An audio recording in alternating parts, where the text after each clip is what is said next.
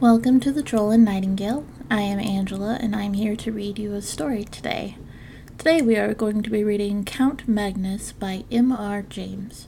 It is an older story, and it's sort of considered a ghost story, so I hope you enjoy. By what means the papers out of which I have made a connected story came into my hands is the last point which the reader will learn from these pages but it is necessary to prefix to my extracts from them a statement of the form in which I possess them. They consist, then, partly of a series of collections for a book of travels, such as a volume as was a common product of the 40s and 50s, Horace Marryat's Journal, of a residence in Jutland and the Danish Isles is a fair specimen of the class to which I allude, these books usually treated of some unknown district on the continent. They were illustrated with woodcuts or steel plates. They gave details of hotel accommodation and of means of accommodation, such as we now expect to find in any well regulated guidebook, and they dealt largely in reported conversations with intelligent foreigners, racy innkeepers, and garrulous peasants. In a word, they were chatty. Begun with the idea of furnishing material for such a book, my papers as they progressed assumed the character of a record of one single person experience, and this record was continued up to the very eve, almost, of its termination. The writer was a Mr. Wraxall. For my knowledge of him, I have to depend entirely on the evidence of his writings afford, and from these I deduce that he was a man past middle age, possessed of some private means, and very much alone in the world. He had, it seems, no settled abode in England, but was a denizen of hotels and boarding houses. It is probable that he entertained the idea of settling down at some future time, which never came. I think it also likely that the pension fire in the early seventies must have destroyed a great deal that would have thrown light on his antecedents, for he refers once or twice to property of this that was warehoused at that establishment. It is further apparent that Mr. Wraxall had published a book, and that it treated of a holiday he had once taken in Brittany. More than this I cannot say about his work, because a diligent search in bibliographical work has convinced me that it must have appeared either anonymously or under a pseudonym. As to his character, it is not difficult to form some superficial opinion. He must have been an intelligent and cultivated man. It seems that he was near being a fellow of his college at Oxford, Brasenose, as I judge from the calendar. His besetting fault was pretty clearly that of over inquisitiveness, possibly a good fault in a traveler, certainly a fault for which this traveler paid dearly enough in the end. On what proved to be his last expedition, he was plotting another book. Scandinavia, a region not widely known to Englishmen forty years ago, had struck him as an interesting field. He must have alighted on some old books of Swedish history or memoirs, and the idea had struck him that there was room for a book descriptive of travel in Sweden, interspersed with episodes from the history of some of the great Swedish families. He proceeded letters of introduction, therefore, to some persons of quality in Sweden, and set out thither in early summer of 1863. Of his travels in the north there is no need to speak, nor of his residence of some weeks in Stockholm. I need only mention that some savant resident there put him on the track of an important collection of family papers belonging to the proprietors of an ancient manor house in Vestergothland, and obtained for him some permission to examine them. The manor house, or herrgård, in question is to be called Roback, pronounced something like Robeck, though that is not its name. It is one of the best buildings of its kind in all the country, and the picture of it in Dahlenberg's Suecia Antiqua et Moderna, engraved in 1694, shows it very much as a tourist may see it today. It was built soon after 1600 and is, roughly speaking, very much like an English house of that period in respect of material, red brick with some stone facing in style.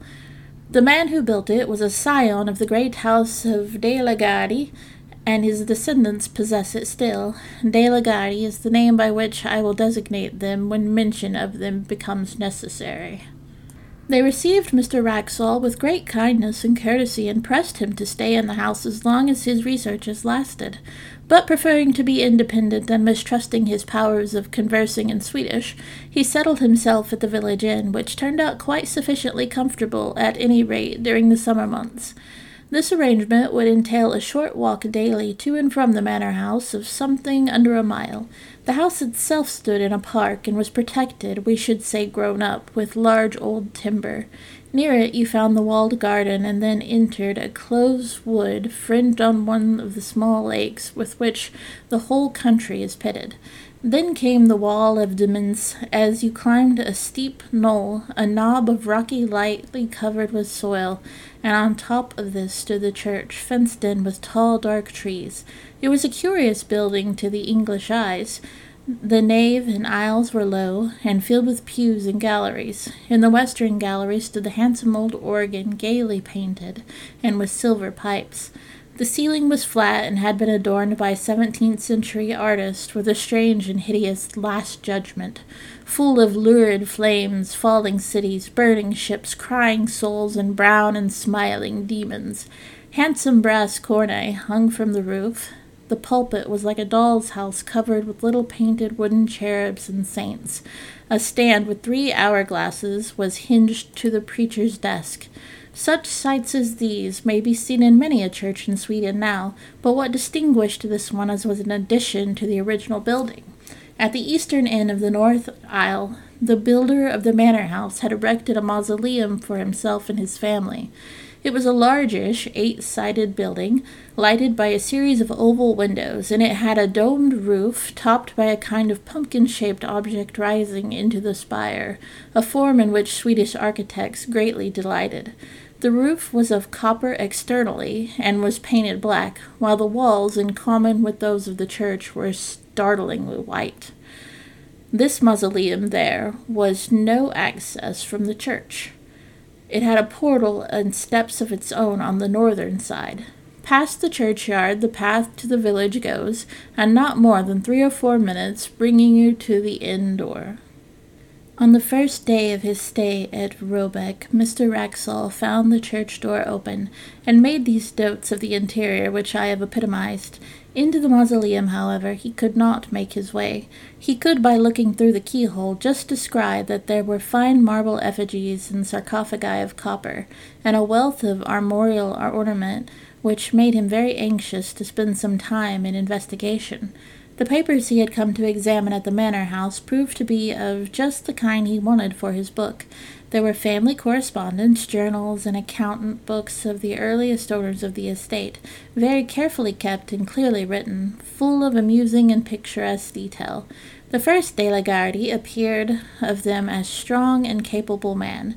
Shortly after the building of the mansion, there had been a period of distress in the district, and the peasants had risen and attacked several chateaux and done some damage. The owner of Robeck took a leading part in suppressing trouble, and there was a reference to executions of ringleaders and severe punishments inflicted with no sparing hand.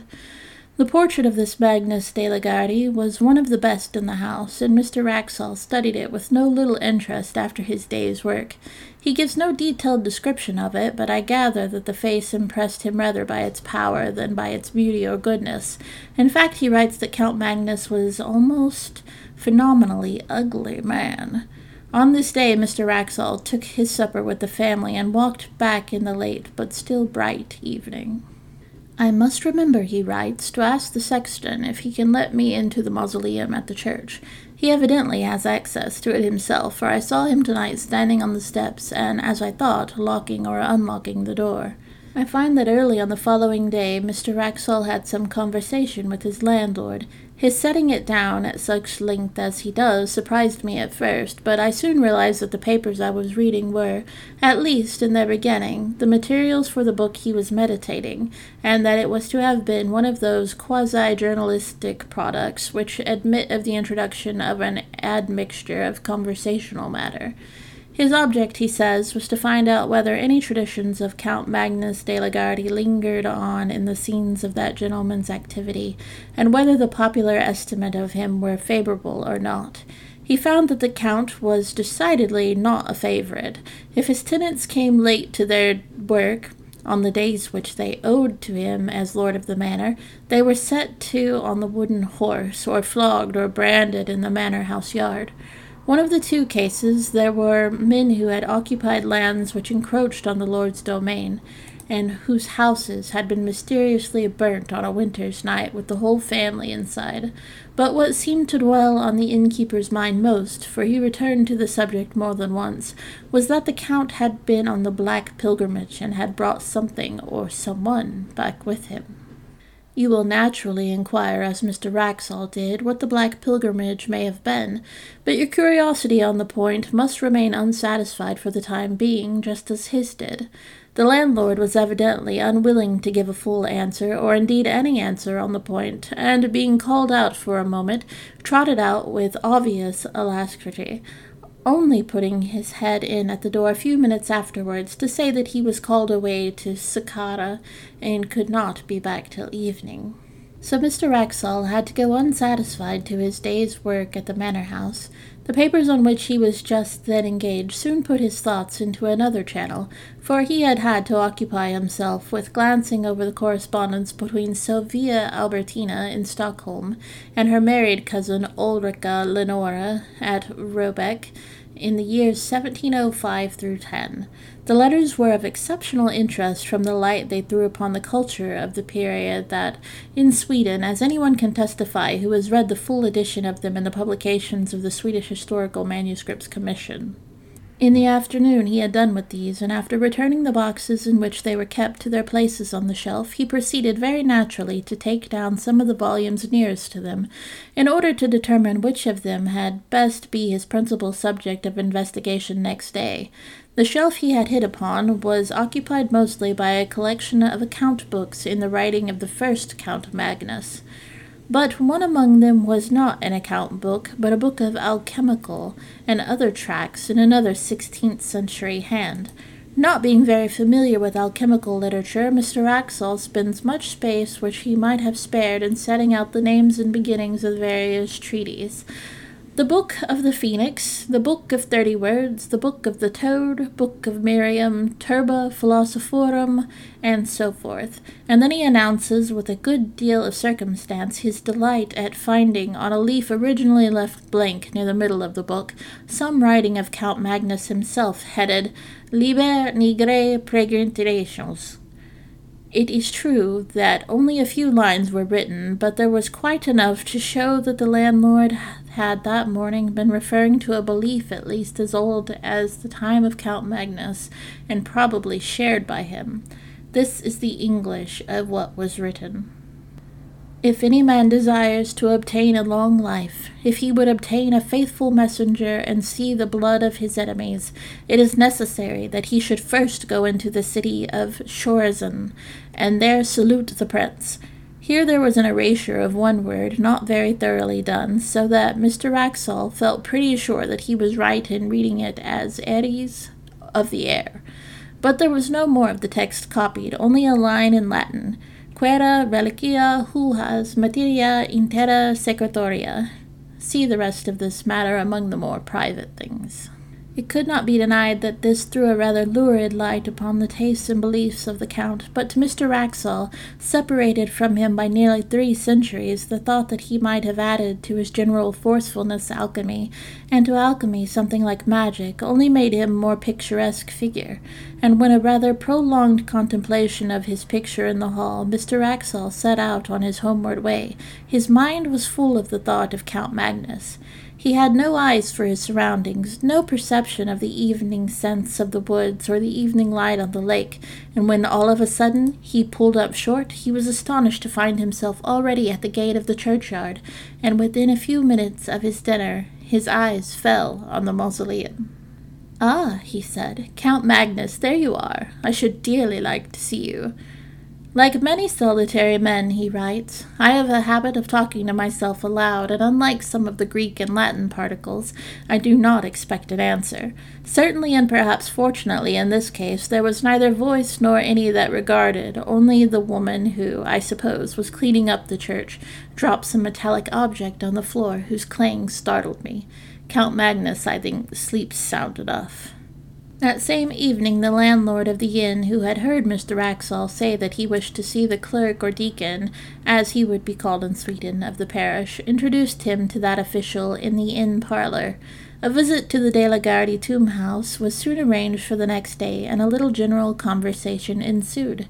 Mr. Wraxall, remembering that one function of Scandinavian deacons is to teach candidates for confirmation, thought he would refresh his own memory on a biblical point. Can you tell me, he said, anything about Chorazin? The deacon seemed startled, but readily reminded him how that village had once been denounced. To be sure, said Mr. Wraxall, it is, I suppose, quite a ruin now.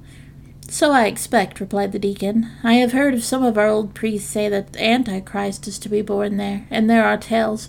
Ah, what tales are those? Mr. Wraxall put in tales I was going to say, which I have forgotten, said the deacon, and soon after that he said good night. The landlord was now alone at Mr. Wraxall's mercy, and that inquirer was not inclined to spare him. Herr Nielsen, he said, I have found out something about the Black Pilgrimage. You may as well tell me what you know. What did the Count bring back with him? Swedes are habitually slow, perhaps, in answering, or perhaps the landlord was an exception. I am not sure, but Mr. Wraxall notes that the landlord spent at least one minute in looking at him before he said anything at all. Then he came up close to his guest, and with a good deal of effort he spoke. Mr. Wraxall, I can tell you this one little tale and no more, not any more. You must not ask anything when I have done. In my grandfather's time, that is, ninety two years ago, there were two men who said, The Count is dead. We do not care for him. We will go tonight and have a free hunt in his wood, the long wood on the hill that you have seen behind Robeck. Well, those that heard them say this, they said, No, do not go. We are sure you will meet with persons walking who should not be walking. They should be resting, not walking. These men laughed. There were no forest men to keep the wood because no one wished to live there. The family were not here at the house. These men could do what they wished. Very well. They go into the wood that night. My grandfather was sitting here in this room. It was the summer and a light night. With the window open, he could see out to the wood and hear. So he sat there, and two or three men with him, and they listened. At first they heard nothing at all, and then they heard someone. You know how far away it is? They heard someone scream, just as if the most inside part of his soul was twisted out of him. All of them in the room caught hold of each other, and they sat so for three quarters of an hour. And then they hear someone else, only about three hundred ells off. They hear him laugh out loud. It was not one of those two men that laughed, and indeed they have all of them said that it was not any man at all. After they heard a great door shut. Then, when it was just light with the sun, they all went to the priest. They said to him, Father, put on your gown and your ruff and come to bury these men, Anders Bjornsen and Hans Thorbjorn. You understand that they were sure these men were dead. So they went to the wood. My grandfather never forgot this. He said they were all like so many dead men themselves. The priest, too, he was in a white fear. He said when they came to him, I heard one cry in the night, and I heard one laugh afterwards.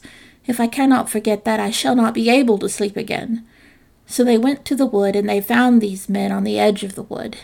Hans Thorbjorn was standing with his back against a tree, and all the time he was pushing with his hands, pushing something away from him which was not there. So he was not dead, and they led him away and took him to the house of Nykjoping, where he died before the winter. But he went on pushing with his hands. Also, Anders Bjornsen was there, but he was dead. And I tell you this about Anders Bjornsen that he was once a beautiful man, but now his face was not there, because the flesh of it was sucked away off the bones. You understand that? My grandfather did not forget that. And they laid him on the bier which they brought, and they put a cloth over his head, and the priests walked before, and they began to sing the psalm for the dead as well as they could. So as they were singing, in the end of the first verse, one fell down, who was carrying the head of the bier, and the others looked back, and they saw that the cloth had fallen off, and the eyes of Ander Bjornsen were looking up, because there was nothing to close over them. And this they could not bear. Therefore the priest laid the cloth upon him, and sent for a spade, and they buried him in that place. The next day, Mr. Wraxall records that the deacon called for him soon after his breakfast and took him to the church and mausoleum. He noticed that the key of the latter was hung on a nail just by the pulpit, and it occurred to him that, as the church door seemed to be left unlocked as a rule, it would not be difficult for him to pay a second and more private visit to the monuments if it proved there to be of more interest among them than could be digested at first. The building, when he entered, he found not unimposing. The monuments, mostly large erections of the 17th and 18th centuries, were dignified of luxuriant, and epitaphs of the heraldry were copious. The central space of the domed room was occupied by three copper sarcophagi, covered with finely engraved ornament. Two of them had, as is common in the case of Denmark and Sweden, a large metal crucifix in the lid. The third, that of Count Magnus, as it appeared, had instead of that a full length effigy engraved upon it, and round the edge were several bands of similar ornament representing various scenes. One was a battle, with cannon belching out smoke and walled towns and troops of pikemen. Another showed an execution. In a third, among the trees, was a man running at full speed with flying hair and outstretched hands. After him followed a strange form. It would be hard to say whether the artist had intended it for a man. He was unable to give the requisite similitude, or whether it was intentionally made as monstrous as it looked. In view of the skill with which the rest of the drawing was done, Mr. Wraxall felt inclined to adopt the latter idea. The figure was unduly short, and was for the most part muffled in a hooded garment which swept the ground. The only part of the form which projected from that shelter was not shaped like any hand or arm. Mr. Wraxall compares it to the tentacle of a devilfish, and continues, on seeing this, I said to myself, This, then, which is evidently an allegorical representation of some kind, a fiend pursuing a hunted soul, may be the origin of the story of Count Magnus and his mysterious companion. Let us see how the huntsman is pictured. Doubtless it will be a demon blowing his horn. But as it turned out, there was no such sensational figure, only the semblance of a cloaked man in a hillock, who stood leaning on a stick, watching the hunt with an interest which the engraver had tried to express with his attitude. Mr. Wraxall noted the finely worked and massive steel padlocks, three in number, which secured the sarcophagus. One of them, he saw, was detached and lay on the pavement, and then, unwilling to delay the deacon any longer or waste his own working time, he made his way onward to the manor house. It is curious, he notes, how on retracing a familiar path one's thoughts engross one to the absolute exclusion of surrounding objects. Tonight, for the second time, I had entirely failed to notice where I was going. I had planned a private visit to the tomb house to copy the epitaphs, when I suddenly, as it were, awoke to consciousness and found myself, as before, turning in at the churchyard gate, and I believe singing or chanting some such words as, Are you awake, Count Magnus? Are you asleep, Count Magnus? And then something more with which I have failed to recollect. It seemed to me that I must have been behaving in this nonsensical way for some time. He found the key of the mausoleum where he had expected to find it, and copied the greater part of what he wanted. In fact, he stayed until the light began to fail him. I must have been wrong, he writes, in saying that one of the padlocks of my count's sarcophagus was unfastened. I see tonight that two are loose. I picked both up and laid them carefully on the window ledge after trying unsuccessfully to close them. The remaining one is still firm, and though I take it back to be a spring lock, I cannot guess how it is opened. Had I succeeded in undoing it, I am almost afraid I should have taken the liberty of opening the sarcophagus. It is strange the interest I feel in the personality of this, I fear, somewhat ferocious and grim old noble. The day following was, as it turned out, the last of Mr. Wraxall's stay at Robeck. He received letters connected with certain investments which made it desirable that he should return to England. His work among the papers was practically done, and travelling was slow. He decided, therefore, to make his farewells, put some finishing touches on his notes, and be off. These finishing touches and farewells, as it turned out, took more time than he had expected. The hospitable family insisted on his staying to dine with them. They dined at three, and it was verging on half past six before he was outside the iron gates of Robeck. He dwelt on every step of his walk by the lake, determined to saturate himself, now that he trod it for the last time, in the sentiment of the place and hour. And when he reached the summit of the churchyard knoll, he lingered for many minutes, gazing at the limitless prospect of woods near and distant, all dark beneath a sky of liquid green. When at last he turned to go, the thought struck him that surely he must bid farewell to Count Magnus as well as the rest of the De la Gardies. The church was but twenty yards away, and he knew where the key of the mausoleum hung. It was not long before he was standing over the great copper coffin, and as usual talking to himself aloud. You may have been a bit of a rascal in your time, Magnus, he was saying, but for all that I should like to see you, or rather. Just at that instant, he says, I felt a blow on my foot. Hastily enough, I drew it back, and something fell on the pavement with a clash. It was the third, the last of the three padlocks which had fastened the sarcophagus. I stooped to pick it up, and heaven is my witness that I am writing only the bare truth. Before I had raised myself, there was a sound of metal hinges creaking, and I distinctly saw the lid shifting upwards. I may have behaved like a coward, but I could not for the life of me stay for one more moment. I was outside that dreadful building in less time than I can write, almost as quickly as I could have said the words, and what frightens me yet more, I could not turn the key in the lock. As I sit here in my room noting these facts, I ask myself, it was not twenty minutes ago, whether that noise of creaking metal continued, and I cannot tell whether it did or not. I only know that there was something more than I have written that alarmed me, but whether it was a sound or sight I am not able to remember. What is this that I have done? Poor Mr. Wraxall! He set out on his journey to England on the next day as he had planned, and he reached England in safety, and yet, as I gather from his changed hand and inconsequent jottings, a broken man. One of the several small notebooks that have come to me with his papers gives, not a key to, but a kind of inkling of, his experience, much of his journey was made by canal boat, and I find not less than six painful attempts to enumerate and describe his fellow passengers. The entries are of this kind 24. Pastor of village in Skane, usually black coat and soft black hat. 25. Commercial traveler from Stockholm going to Trollhättan, black coat, brown hat. 26. Man in long black coat, broad leafed hat, very old fashioned. This entry is lined out and a note added, perhaps identical with number 13. I have not yet seen his face. On referring to number 13, I find that he is a Roman priest in a cassock.